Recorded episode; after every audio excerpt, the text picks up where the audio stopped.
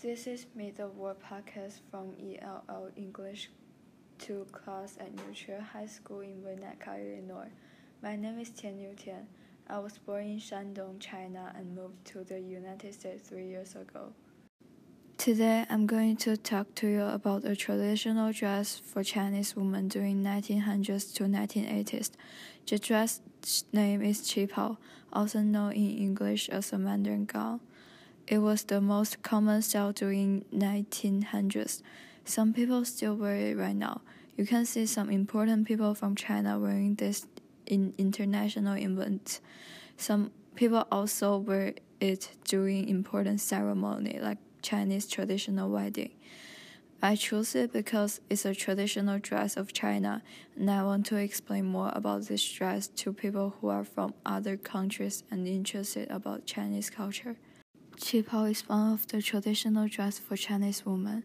China have 56 ethnic group. They all Chinese, but they have different religions.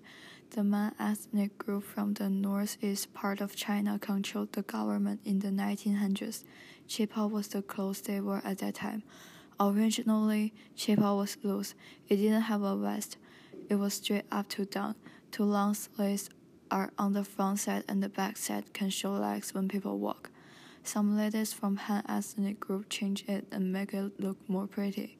Those ladies also made a vest for qipao, so it became sexier than the original one. The sign of qipao is a mandarin collar, a short on-fold stand-up collar. The button is a little bit different than the normal button. It's called pankou. They're made from thread. The most common design on qipao is embroidered flowers and dragon. It got popular in Shanghai students group. It was also a popular dress in the high so society.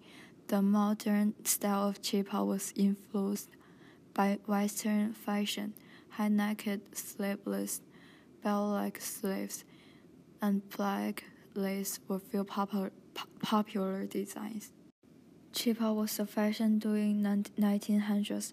About 20 years ago, so many famous people were wearing qipao. The First Lady of China, Li Yunpeng, likes to wear qipao during international events. Qipao is not very popular in China right now because it's hard to exercise with qipao. People choose to wear more comfortable clothes right now. Secondly, it's too dramatic in the normal life.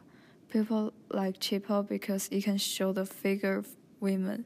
Women can have a special feeling of qipao because qipao is the dress represent the equal rights of women. Qipao is available online, but I suggest you to buy it in the store because it's more fitted. You can find qipao in Chinatown. Type qipao on Google and you will have different style of qipao. And check out my link in the show notes to see a video on qipao.